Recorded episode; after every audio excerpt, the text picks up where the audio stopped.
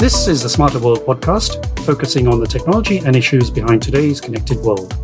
I'm host Nitin Dahad, technology journalist and editor at EE Times and Embedded.com.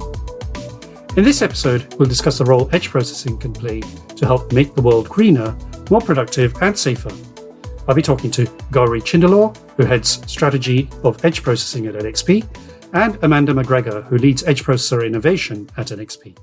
Hello, Nitin. Hi, Nitin. Great to be here. I did a recent podcast. I spoke to uh, Ron Martino, who leads the NXP edge processing business. And Ron made it very clear that the benefits of edge processing go beyond convenience. Gowri, in your role as head of edge strategy, how do you see edge processing benefiting society? About edge processing, Ron is right. It's more than mere convenience. It's more than being able to turn on the lights in a house with a voice command. It can actually help us build a better society, a more socially responsible society. What do I mean by that? It means edge processing can help us reduce energy consumption as a society, reduce the energy consumption, which means a green environment. It can help us be safe and protect personal privacy, and it can help reduce waste by improving productivity. But we gotta be careful with this. None of these are automatic. There are going to be tens of billions of devices around the world that are deployed. If we don't do it right, we could end up having exactly the opposite effect. But if done right, edge processing can help us realize a society that is green, safe, and productive. You did focus very well on be, being green, but in that context of edge processing, what does green actually entail? And maybe give me some examples. Green in this context is using as little energy as possible to perform a specified task. In other words, do more with less. Let's take the example of a video doorbell that can recognize the members of the family, and when they come to the door, it recognizes the face and it unlocks the door. That's totally convenient and really cool. But there's two ways that this thing can happen behind the scenes. In the first way, the image is taken by the doorbell and that image is transmitted to the cloud or some other entity and it waits for the decision to come back on whether to unlock the door or not. The second way is the doorbell takes that image, processes the face locally, and then makes a decision whether to unlock the door or not.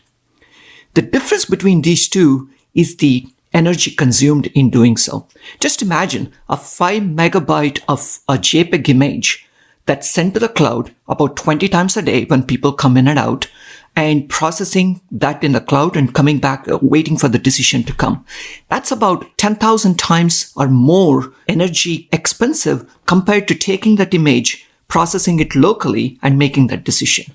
So an edge processing that actually has the capability to process and make an intelligent decision is several orders of magnitude green and it saves monumental waste of energy. Yes, and that really sounds like a no brainer.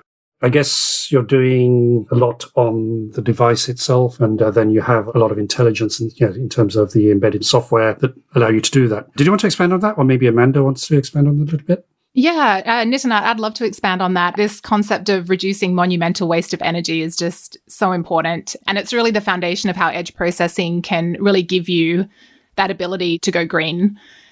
But as you mentioned, we really need to take it a step further than just having the ability to give you green. We need to make it greener. There are really clear benefits to reducing the edge to cloud energy waste. Gary just gave a great example, but we have to think about what we're actually doing with the processing at the edge. That's what really matters here. And I'll give you some examples. So, for example, an edge device that's always on and running in a high power state, even an edge device that is in a low power state yet consumes significant vampire power, that's not green or greener either.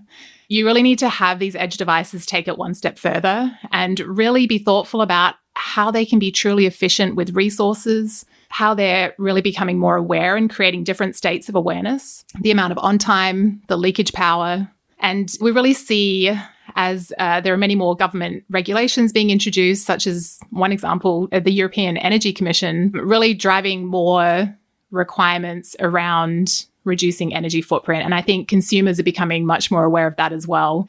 So you have regulations coming into play that are mandating more tighter restrictions. You have consumers becoming much more aware of their energy footprint. I think that's really driving this technology shift towards enabling a more responsible edge. I was just going to ask you on that specific aspect of reducing energy footprint. What sort of order of magnitude do you think you can achieve in terms of improvements doing things at the edge versus doing cloud? But also, are there any other techniques you can use to, to reduce that even at the edge? We recently did a calculation. We wanted to understand how much of energy it takes to do some calculations at the processor itself at the edge versus sending the data to the cloud. And we did a estimate with what can be done with 100 picojoules of energy. Our calculation said to transmit bit in through LTE network or a 5G, 100 picojoules can transmit only 0.0002 bits versus an MCU uses the same energy to do more than 100 floating point calculations. Two thousandth of a bit with 100 picojoules versus doing hundreds of calculations at the CPU. So that gives you a feel for the orders of magnitude difference in the energy uh, required. That's quite a difference. Amanda, how is uh, NXP doing things differently at the edge to, to improve that energy consumption? I'm going to come at it from more highly capable applications processor perspective. We know there's a lot more functionality being driven into these uh, edge devices, and so that inherently requires more processing capability, more ability to connect to different sensors and inputs. So, the way we think about doing things differently is clearly we need to provide that functionality into these devices, but that capability isn't always needed all the time. And so, where we can move into states that are traditionally more of a microcontroller, lower power state, where there's still some level activity, right? You maybe still need to be picking up on some activity through sensors. Um, maybe you're waiting for, for voice activation. Being really intelligent in the way that we manage the resources, both on the chip and both externally, to really make sure that we are just doing the absolute minimum at that point and really switching off all of the other capabilities on the chip. And so that becomes really important to to best use the resources and provide that scalability from very low power all the way up to more capability when it's needed. Essentially, it'll wake up on triggers, and, and those triggers might be voice activation or it might be something else. It could be movement, it could be listening for other sounds. There are many different ways we can put the product into a state that it can still be on, still be aware, still be listening, but doesn't need to be consuming as much of the resources. Let's move on to something about safety now. Technology obviously unlocks tremendous opportunities to improve safety in, in our homes and at work. What kind of safety transformations can we expect in our daily lives? Yeah, Nitin, there are so many great examples to share on this topic. I think we could take this entire podcast and, and just turn it into examples. But there are some obvious examples. But one I really like to talk about is, and maybe it doesn't get as much awareness, is how edge processing technology can really improve the safety of workers who might be in more of an exposed environment. I think of a construction worker. One statistic we have from the Bureau of Labor Statistics reports that only 16% of workers who sustained head injuries on the job wore hard hats, even though many are required to. So we see innovation from companies who are developing smart hard hat technology. So there could be real time feedback on who's wearing them and, and who isn't. So that gives monitoring and, and tracking capability. And would that be something like a movement sensor or, or data detector or something like that? Yeah, exactly. It could be. And then what if you could take it one step forward and maybe uh, send warnings and alerts in case there's danger? Maybe these smart hard hats have some kind of vision capability in them. And then you start to get both the feedback from the worker wearing them. So that's ensuring that they are being safe on the job. But then adding further to that and providing more environmental feedback to actually warn the person who's doing the work if they're at risk. So I think there's a lot of really good ways of getting feedback that can really provide dramatic improvements in safety. That picture you paint gives me the uh, image of a miner down a shaft. I think this is very old fashioned, but having all this hard hat, which have all the environmental sensors, impact sensors, and everything else, and just you know, enable people to understand what kind of danger he's in. And then you could even extend that to recreational use, and maybe you're exploring a cave or doing something that's a little bit more of an extreme sport, and being able to use that to your advantage so you can also have that enjoyment, but be operating in a safer environment too. This conversation between you and and Amanda reminded me of an interesting statistic that I had recently read involving home security systems. Apparently, majority of homeowners, like 70% or so, don't use the alarm systems because it is really a chore to turn it off, uh, turn it on when they leave the house and then come back and enter the code and disarm it. Yeah, granted, these days there's um, a better case like with a key fob or using your smartphone to arm and disarm the system, but it's still human intervention. But imagine an intelligent smart home which can actually detect when the last person has left the house, locks the door automatically and arms the system, and detects when the first family member has come back and unlocks the door and disarms the system. It's convenient and it is safer and it's using a facility that we already have. Of course, what this needs is a smart home system that has intelligent devices that are able to communicate with each other and make meaningful decisions, but it's possible. And if we do so, it really improves even at home level safety and security. I've seen that image of your uh, CTO demonstrating that at various trade shows. Yes, that's right. Where you, you can walk into using ultra wideband or various other capabilities to enable secure access. So I think that's actually secure, but also seamless. I think that's what his point is. And your point is. Absolutely. But it also needs sensors inside the house to detect that a human has left and the pets are still inside the house. It needs to be able to delineate between the two things. And it's possible. We have the technology to do that. Let's go into data and privacy. We're starting to see more countries adopt new regulations to protect consumer data. We already have it here in um, Europe with GDPR. Technology and specifically connected edge devices generate enormous amounts of personal data. How is the industry preparing for this shift? There's definitely increasing concern around protection of consumer data and data privacy, and rightfully so. Data privacy is the single biggest concern that the consumers cite as the reason they're worried about the expansion of Internet of Things. And edge processing is actually the first step in addressing those concerns because it's by definition processing where the data is generated rather than sending it to some remote location where it could be vulnerable. But that's not enough. Actually, we need to go one step further. It's not enough to do dumb processing. Processing a video image and then not knowing what to do with it is not good enough. So we need to add machine learning and intelligence to the edge so that it not only processes the data, but also makes a decision based on the information that it just collected, making sure that all the data and processing and information is stored within that local system. And that's where the a trustable system comes into play. Talking to a device in a natural language, that device being able to recognize your face, opening the door, they're all great.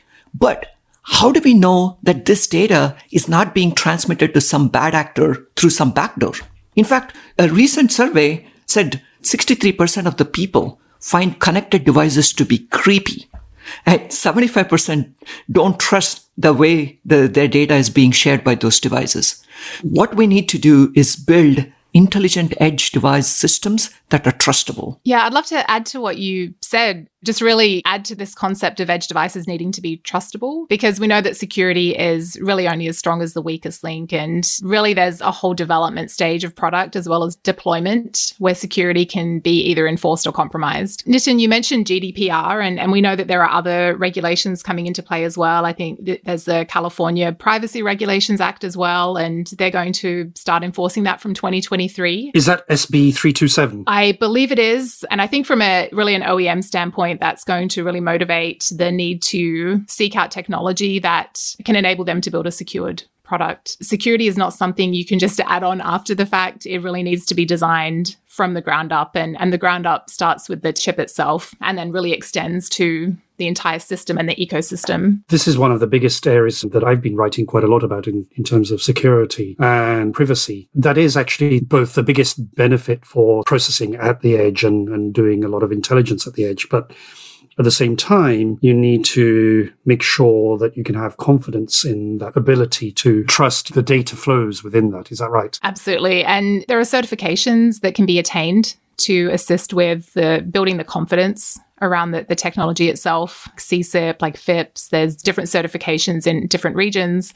But to be able to meet those certification levels, you really need to have that on chip capability, secure enclave level of approach on chip. And that really provides that whole security in terms of booting software, ensuring it is a trusted device, cryptographic acceleration, runtime attestation to ensure that the, the device is authenticated to run on the network, to run that software. It's not been tampered with, it's not been cloned, that there are mechanisms in the hardware itself to really ensure that you can meet these certifications and that you can provide and build a trusted system based on that technology. I think we should also make it uh, clear that this is not a one time thing because it's about lifecycle management. And I think you're among several companies that have launched those lifecycle management solutions over the last year or so. You're correct. You know, you, you put an IoT device out in the field and some may be in the field for three years, some may be seven, some may be more than 10 years. And so you have to think about that whole security lifecycle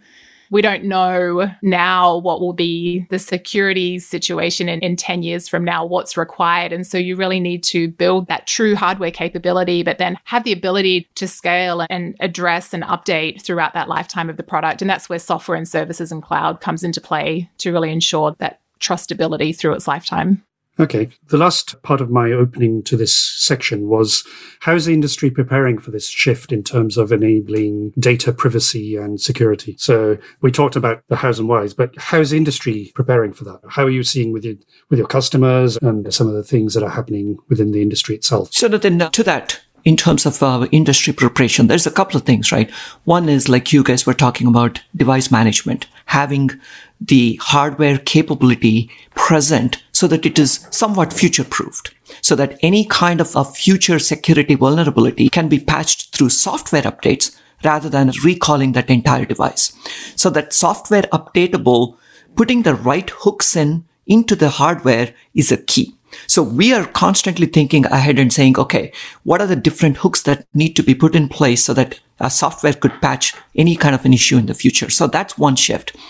The second shift is really creating device management trusted ecosystem. We announced a family of products that we are going to be launching with our Microsoft partnership. They're going to bring their decades of experience in device management to the edge. And they will be able to send software updates to patch any kind of a vulnerability for the devices in the field.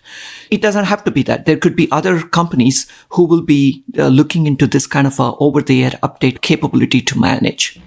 And ultimately, it's about decommissioning too, because a device, if it's not being used within a network, it becomes the weakest link, like Amanda said. So being able to safely decommission that from a network is as important as safely commissioning it.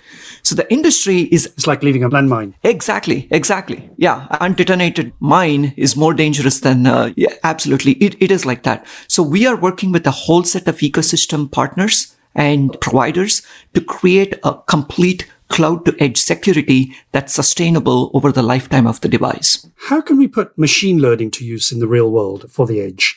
Because it sounds like something you do in something very compute intensive, but I, I, guess you can do that now quite well at the edge. But tell us a little bit about how we can do that. Yeah, Nitin, I think w- when I think about one of the probably most well understood real life applications of machine learning, it's it's really based around vision and, and voice. But but let's take let's go with vision because I think when you think about the ways it can be applied, it's really there, there are concrete proof points today, and then where you can take that further is, is really infinite. So when I talk about vision based ML, I'm, I'm, I'm talking about a device that can essentially see its environment, or it could take in an image through some other means, but essentially it's, it's having a, a field of view of the environment. And so if you think about how that can be applied, there's a smart door lock, that's a great example. And I think it ties into more safe, secure home or office building. Think about only those who are authorized to enter at specific times. Their face can be detected, recognized. If they're approved to enter, then they can enter. So I think that's a really good, safe, secure application of ML. If you think about the medical industry, it's always innovating. Technology is really significant in the ways that they innovate. And I, the idea of having remote medicine, being able to bring more diagnostics to areas that don't have reliable connectivity or even any connectivity and really being able to provide more capabilities to, to those areas, I think is really significant in in making a difference to people. Okay, I do get that. The vision and being able to do that. There's so much data involved, so much bandwidth required if you had to do it elsewhere. So I think that's quite important. The next evolution for edge processing. Can you tell us a little bit about that? Let's think about how far we have come. We had mechanical devices decades ago. We converted them into smart devices. Then we connected them together to create the Internet of Everything. Then we made them smarter by adding a lot of processing prowess to create the edge. What's happening now are the examples that you and Amanda were talking just now about creating an intelligent edge by adding that machine learning and inference capability inside them. From our perspective, the next evolution of this is taking these individually intelligent devices and connecting them into a network that can collaborate with each other to create a collaborative intelligence. We got to pause on the thought process a little bit, right? It's collaborative intelligence. By that, what we mean is these intelligent devices are interacting with each other. They know the environment they're in and they know the context of some event happening. And then they make a decision based on that context. We call this a aware edge, as in like it's aware of what it's supposed to do, where it is, and what it is gonna do. And it's all gonna be decision making by this aware edge network, independent of the humans, but based on some of the guiding principles that we value as a society around ethics and morality. So it, the aware edge is what we see is the next evolution of this intelligent edge. And how far are we on that path to Aware Edge? Our customers putting into practice these ideas, in particular on some of our newer products that are really bringing this capability of, of building out an Aware Edge. We've recently announced production of products that have hardware acceleration for machine learning. So that's where you can really take advantage of these products to build out this aware edge. So we do see applications where this type of vision processing, the sensing is all being connected and being used in many different ways, whether it's for managing fleets and by fleets i mean you know trucks vehicles whether it's managing home security or entry. So there are many many examples vision in industrial applications manufacturing lines and so I think we're seeing real world examples of these being put into play now. And it's really exciting. And the opportunities are accelerating because we're building the technology that can bring this vision to, to reality. It comes with challenges, though, of course. So I was going to ask you, what are the challenges for Aware Edge to take shape? I think you mentioned earlier, Nitin, about the amount of processing that's traditionally been required from a cloud perspective to put ML into practice. In deploying this cloud to edge concept of what we can practically do at the edge with the resources that we have, because we have to be more efficient, because the number of devices are, much greater. So we have to be more efficient in the way we do things we're closer to the action of what's actually happening. So that helps as well. But the challenges are really in and how do we deploy efficient ML on these devices? Because many of the models, they still need to be trained in the cloud. So you need to be able to to optimize and, and deploy them to actually run at the edge. So that's a challenge that is technology, its tools, its ecosystem. It's really multiple factors at play here and, and multiple areas that need to collaborate together to make it the reality that we see it can be. So, Nitin, I want to add to that last point that Amanda mentioned, right? Creating a collaborative aware edge. If the devices are coming from the same manufacturer, their software could be written in a way that they interact with each other. There's a unique identifying capability and they trust each other. But we seldom buy products from a same manufacturer. We buy from several different uh, companies. It's important that the ecosystem and regulations and standardizations be built to make this a reality where different products from different companies and different players could interact with a certain set of uh, guiding principle. So there is a regulation, standardization, and a software challenge that's needed above the level of the hardware and devices to make this aware edge a reality. I think on that note, I'd like to close this podcast. Gowri and Amanda, thank you very much. Thank you very much, Nitin. It was a pleasure talking to you. Thank you, Nitin. It was a pleasure talking to you. This has been the Smarter World podcast with me, Nitin Dahad. Thanks for listening. See you next time.